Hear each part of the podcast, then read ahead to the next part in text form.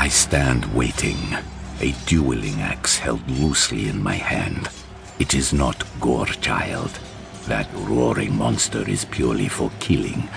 The bout is not sanguis extremis. The weapon is bound to my wrist with chain in honor of the Dashaean gladiators. I have seen their bones. I have walked the site of their death. I helped enact Angron's vengeance upon their killers. I have never met them, yet their deaths have informed what we are becoming.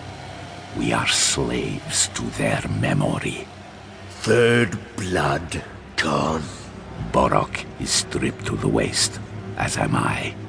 His slab-muscled torso is crisscrossed with old wounds, scars upon scars. All of them are on his front. He has never shown an enemy his back. He is no coward. First blood. He is disappointed. I can see it in his eyes. But he nods in agreement. The Legion has bled enough. There have been too many deaths in the pits since Angron's change. His ascension. That was the word that his brother Lorgar used to describe it, at least. And as ever, as Angron has changed, so too have his sons. The circling spectators are noisy. They bray like animals. They hunger for the sight of blood. The butcher's nails demand it of us all.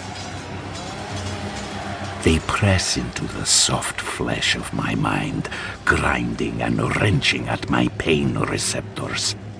They are getting worse. Even at their most dormant, they make themselves known, corkscrewing into my brain. The screws turn and the nails hammer. The camaraderie of my fellow world eaters cannot raise a smile from me. Food tastes like ashes. There is no joy to be had but that found in killing. Opening arteries, cleaving flesh, taking skulls. This is what the nails want from me. I have shunned my brothers these last weeks. Dark thoughts haunt me. I have taken to walking the decks of the Conqueror alone, stalking her corridors compulsively, as though the mere act of walking kilometers upon kilometers will give me some sudden insight, some direction, some hope.